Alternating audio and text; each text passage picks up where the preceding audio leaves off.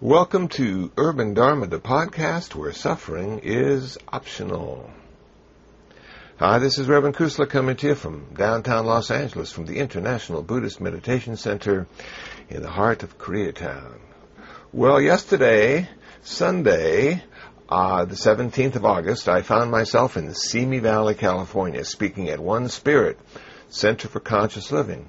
The title of the talk was The Path is Not the Goal.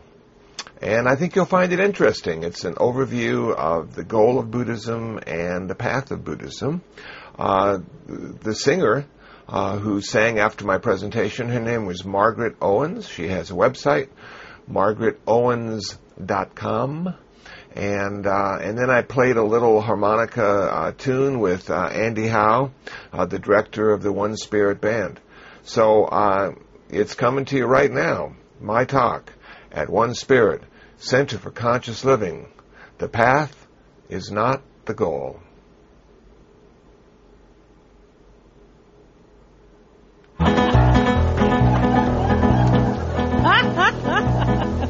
After that, what can I say? Uh,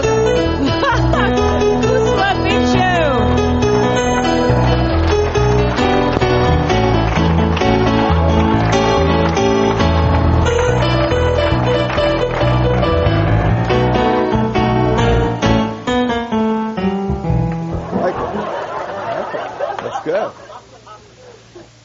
Well, today I'm going to speak about something that um, may sound a bit confusing in the beginning. Hopefully, it'll turn out to be perfectly clear. And and what it is, it's the path is not the goal. And I was confused about that when I wanted to become a Buddhist because I thought being a Buddhist was being the path.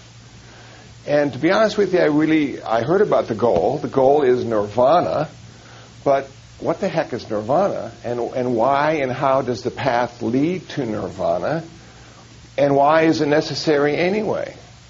Well, the reason Buddhism is necessary, the reason the path is necessary, is because as human beings we suffer. We suffer all the time. We want things to be different than they are. If only we could change this a bit or make this a, this way or that way, our life would be perfect.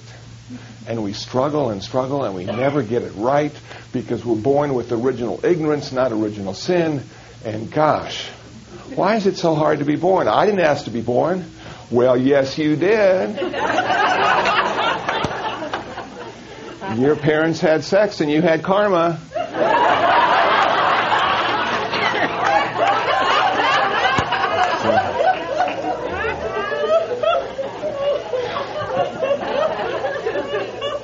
So I'm going to talk about early Buddhism. This is the Buddhism of the Buddha from India. This is this is the tough stuff. This is the stuff that you cut off your hair and you sit under trees and you have one meal a day and you don't sleep very much. This is the stuff that either kills you or ends your suffering. And I suppose either one will do, but I but I prefer to be alive and not suffer. So, what is the goal of Buddhism? The goal of Buddhism is nirvana. The goal of Buddhism, according to early Buddhism, is to become an arahant. We can't become a Buddha, according to early Buddhism, because only one Buddha at a time is allowed on any world. So we have our Buddha, Siddhartha Gautama. His teachings are still valid, they still work, so we can't be him. We have to wait for the last person who knows his teachings to die in order for the next Buddha to be reborn on earth. We already know who that is. That's Maitreya Buddha. He's in heaven right now waiting to be reborn right on earth to start the wheel of Dharma turning again. So, according to early Buddhism, we can't be Buddhas, but we can achieve everything the Buddha achieved, and that's called an arahant. And what did he achieve? Well, he achieved the end of his suffering while he was still alive. He was 35. He achieved the end of all future rebirths. He never had to be reborn again. Now, I know existence sounds like a good deal, but existence always has to end. There's always an end to the beginning. And that's the downside of creation. So could we exist without being born? Could we exist without being created? Could we exist without a first cause? And as it turns out, according to Buddhism, yes, we can. It is called nirvana. How cool is that? If you can exist without being born, you'll never have to die. Ever, ever again. You'll never have to get old. You'll never have to get sick. Wow. So that's what he sort of figured out, following the path. So what is this path? What is this, this, this special ticket to the end of our suffering? It's called the Noble Eightfold Path. And it goes like this right view, right intention, right speech, right action, right livelihood, right effort, right mindfulness, and right concentration. And those eight path factors can be put into three categories personal discipline, mental purification, and wisdom. In the first category of personal discipline, we have three path factors right speech, right action, right livelihood. In order to reduce and end our suffering, we need to speak more skillfully. That's all. It's simple. We need to say please and thank you occasionally. We just need to be more aware of how our speech affects the people we're speaking to, and in turn, how that affects us. Right action. The Buddha said, you know, it's really unskillful to kill things because things just want to live. And if you kill anything, it's taking their life away.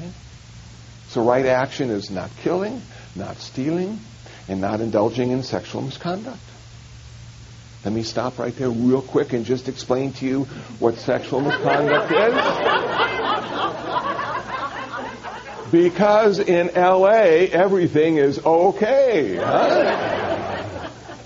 Well, according to Buddhism, there are four things that aren't okay when it comes to sexual activity. They are having sex with people who are engaged. No, no, no. Having sex with people who are married. No way. Having sex with children. Not good. Don't do it. Having sex with people against their will. That's it. If you can be a Buddhist and follow those four guidelines, you are skillful in your sexual activity. Cool. So it's not a big deal. It's a little deal, but it sure makes living in community a lot easier, doesn't it? Right livelihood. When I was giving my talk in Palm Desert, I mentioned uh, being a bartender is not right livelihood. And after my talk,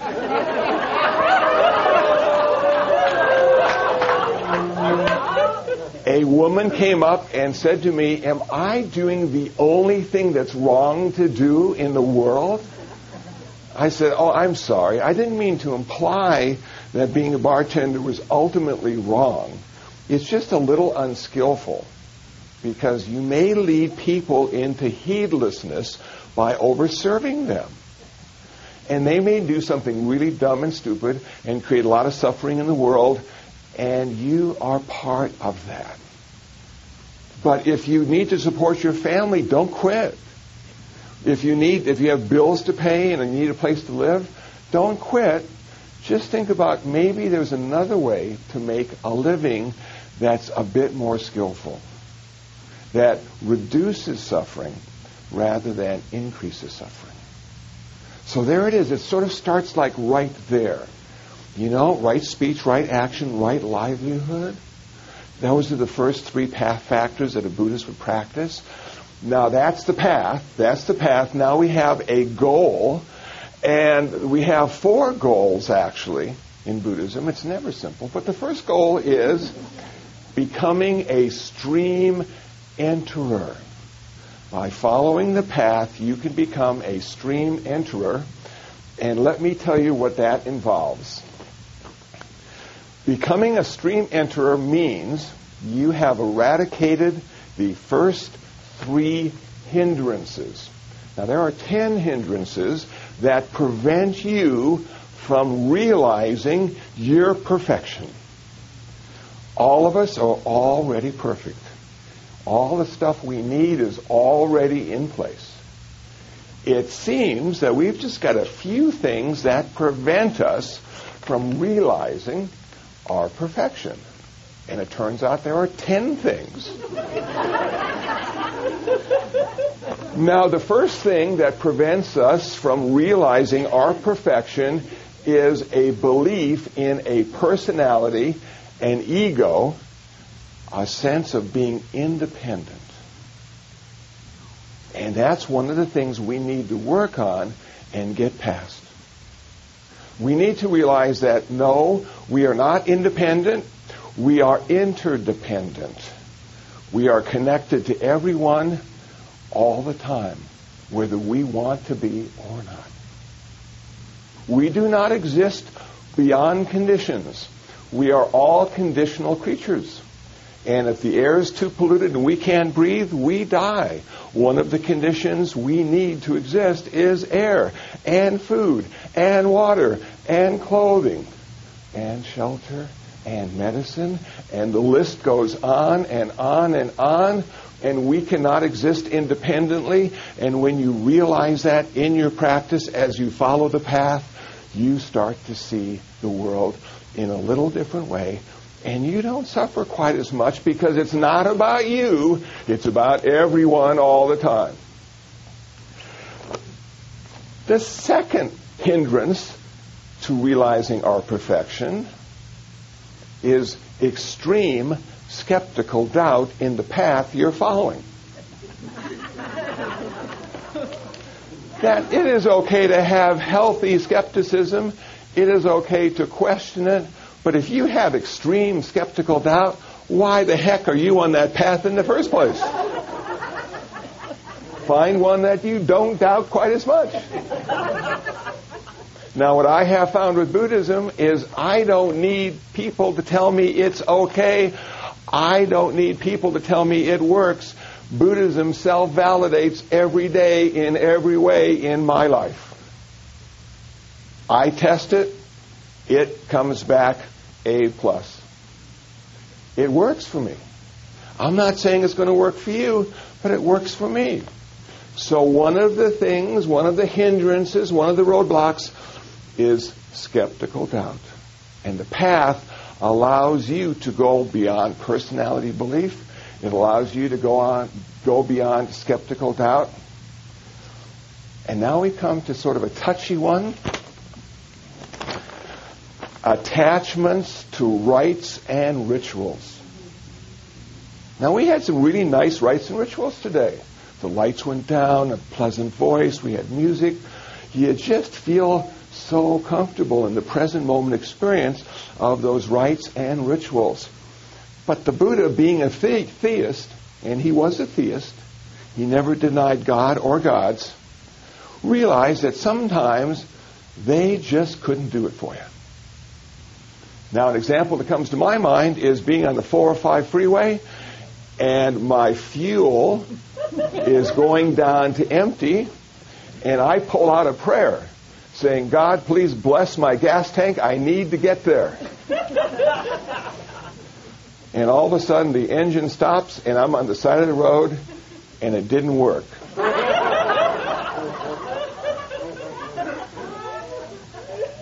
Instead of praying, I should have been paying at the gas pump.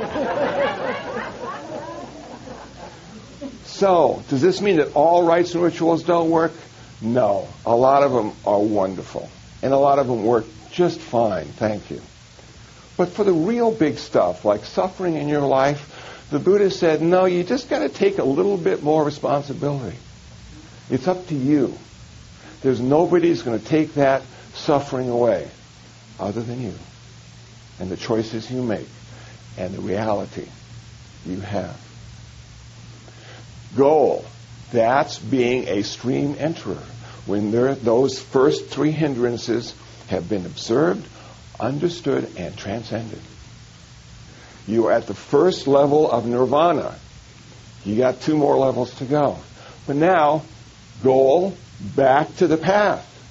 Eightfold path, we've already talked about three of the path factors. Now we're going to talk about three more path factors.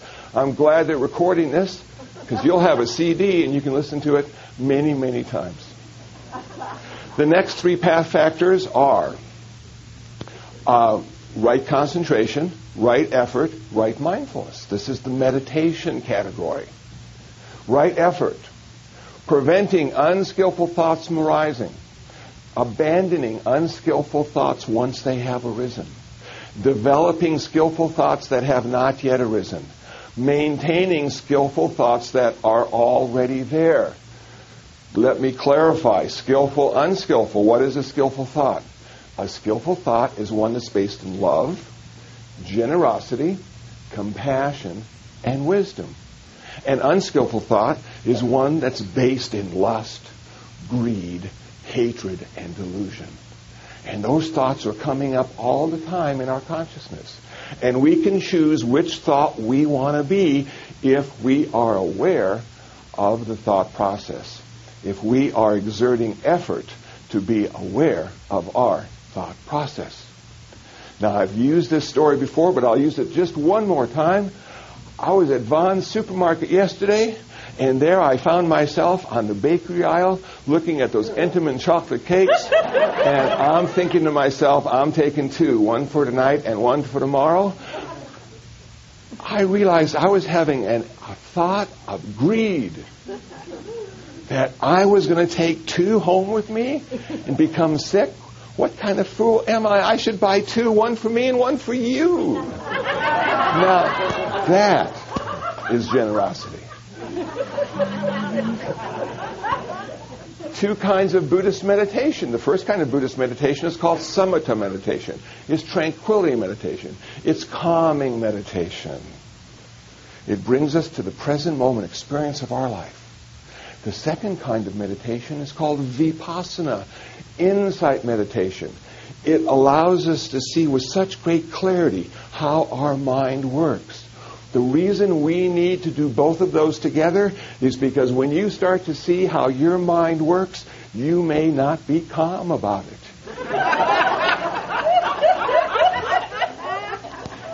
you may be a little disappointed to see your mind at work.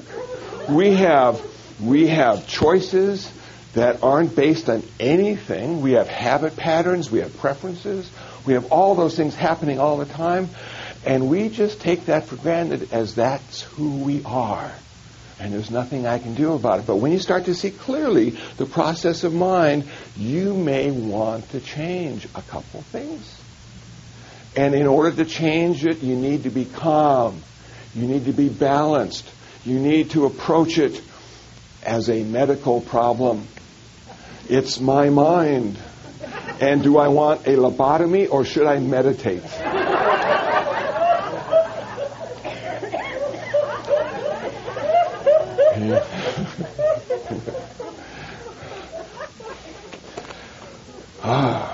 Okay, now we're going to go to the second goal. The second goal is the once returner. First, we were the stream enterer. The second part of the goal is the once returner, and it goes like this. The once returner has eradicated the first three hindrances, which are belief in a permanent personality, doubt or extreme skepticism, attachment to rites, rituals, and ceremonies. But now it goes on to say, it also has greatly weakened the fourth and fifth attachment. Attachment to sense desires and attachment to ill will, anger, and hatred. So now we have all these sense doors. You know, we have the eyes and the nose and the ears, and, and they're just open to the world all the time, and all this energy and stimulus is coming in, and we start to attach to really pretty things and start to get repulsed by really ugly things. And we want to have the new iPod, maybe the fifth generation, because the fourth generation isn't quite as good. And we have all these desires that are connected to our sense doors. They never leave us alone. And after all, we are consumers of America, aren't we? Yeah. And the more we have, isn't life that much better? You know, even if we need a storage locker or two to keep all the stuff in. So sense desires are always at work. They never stop. You know, so it's sort of weakening those sense desires. And then anger and hatred. Whoa, this is such a tough one. It comes up all the time. Maybe not real anger, but just a little anger. You know, sometimes my cat will sneeze right in my face. And, and I'm looking at that cat and I'm thinking, what is wrong with you? You know? But it doesn't know. It just has to sneeze. So this anger, this hatred that rises is sometimes based on the dumbest, stupidest things. And yet I still get angry and it bothers my body and it bothers my mind and I can't breathe very well and I just, ah, I wish it were different, but it's not and there's nothing I can do. And so as we get to the second level of once returner, then those things weaken a whole lot and we've gotten rid of the first three. But a really cool part of being a once returner is such a person will be reborn to either the human or heaven realm and will attain enlightenment there. So once you become a once returner, you only have one more rebirth to go, and you'll either be reborn as a human being or an angel in heaven, and then you will achieve your enlightenment, your nirvana, and you'll never have to be reborn again, and you'll never have to suffer, and gosh, you're almost there, and you say to yourself, well, how long does that take? And it probably takes a couple hundred lifetimes.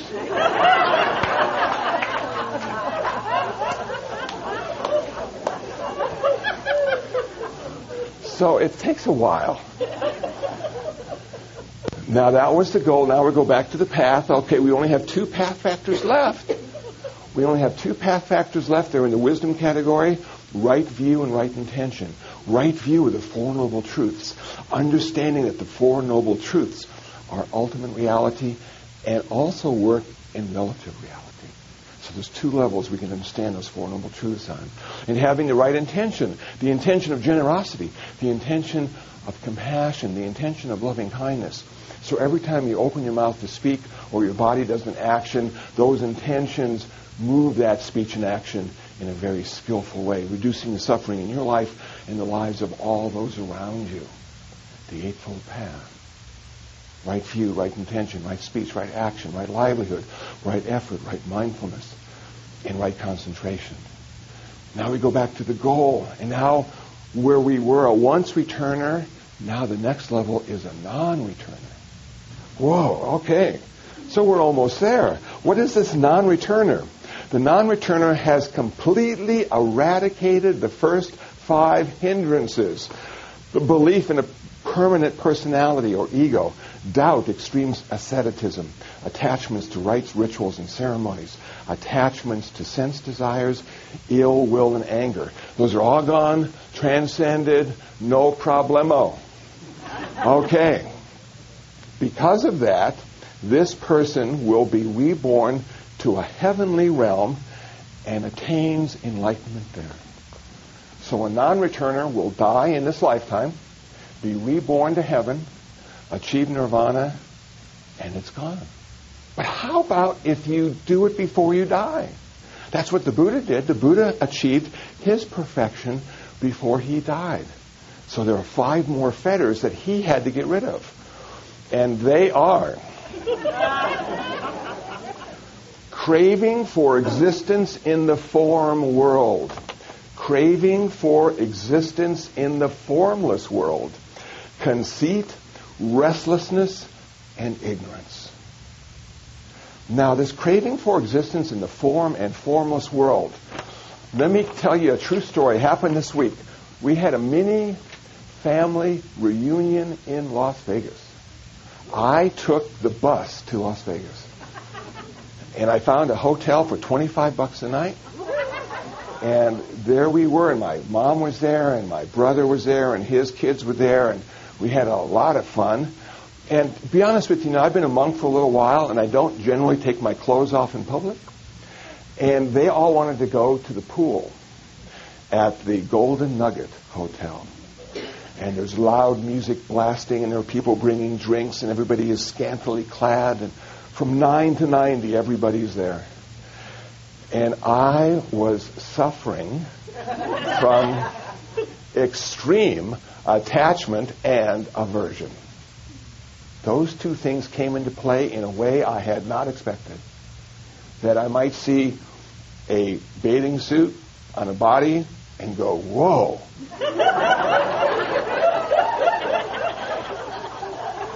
And then I might see another bathing suit on another body and go, whoa.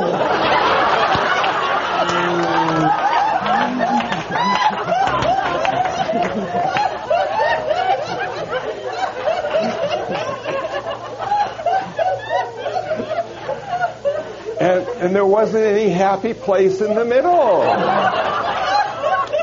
Yeah, it's just this one to the other. And I'm thinking, I'm never taking my clothes off again. You know? So I had to leave. I just left. I couldn't take it. Extreme attachment and aversion. And so what this means is sometimes when we have our fantasy idea about going to heaven, we, we look at ourselves as having this body so everybody will recognize us. And we look at everybody else as having a body so we can recognize them. And we'll all get together and we'll have our special bodies and won't it be great? So some people are really attached to the form and want to take the form with them and want to even come back to earth so they can have another form. And you know, and go work out and look really good and buy clothes and have just so much fun with form. And then there are some people who just don't like form. They're not into form. They wish they didn't have this earthly vehicle. They wish they could just be energy, consciousness, light. Cool. Well, that's nice too, but there's an attachment involved involved with that as well. So if you're attached to form or formlessness, ultimately you will suffer and you need to transcend that attachment. And it's difficult, I know. You know, when I go to the movies and see these movie stars, you just go, whoa, look at those people. How can they look like that? Well, they don't, you know. If you see them in the morning, they don't look like that. But there's magic that occurs. And then there are some people you just go, oh man, why are you here again? And that's sort of an attachment in the opposite way. That's aversion.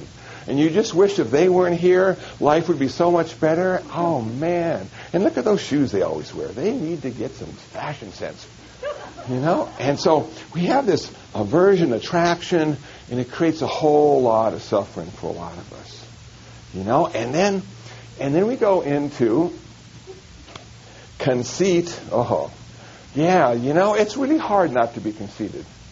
You know, because we think we're sort of the center of our universe. And of course we are. And sometimes people give us compliments and they say, oh, look, you really look good today. Or, you know, look how well rested you look.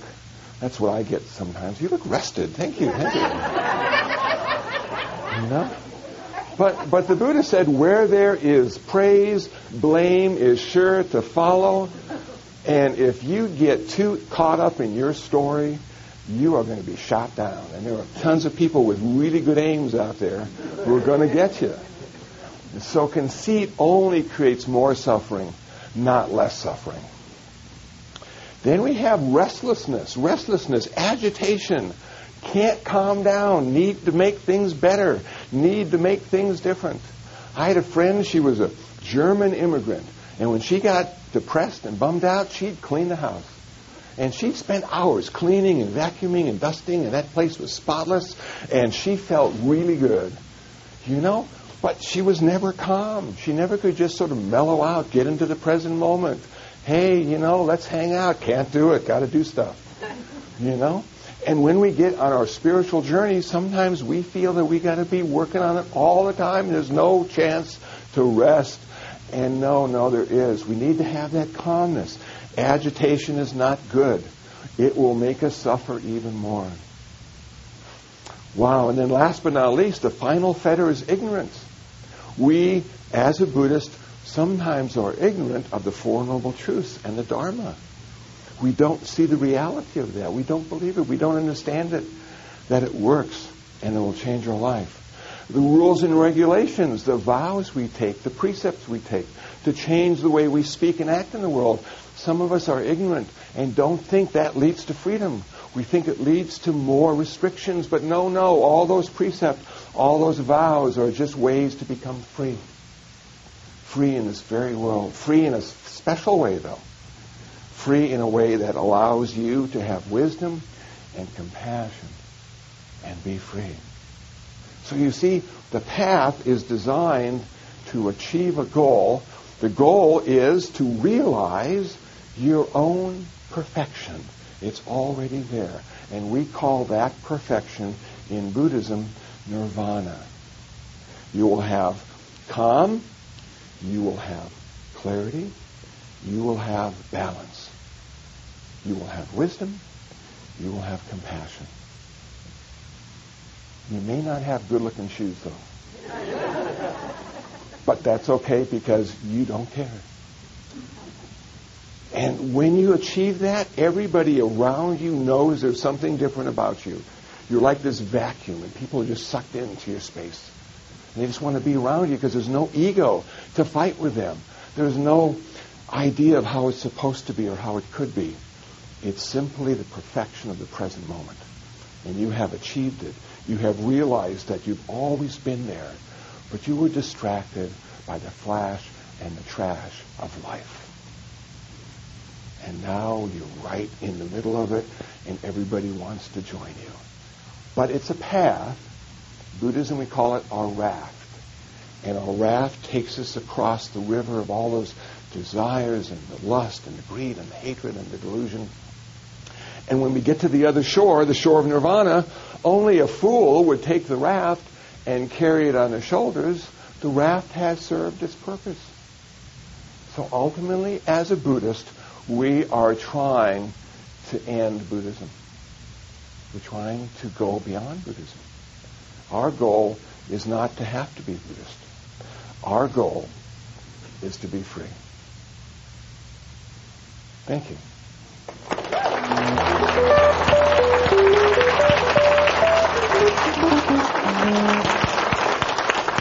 Margaret Owens.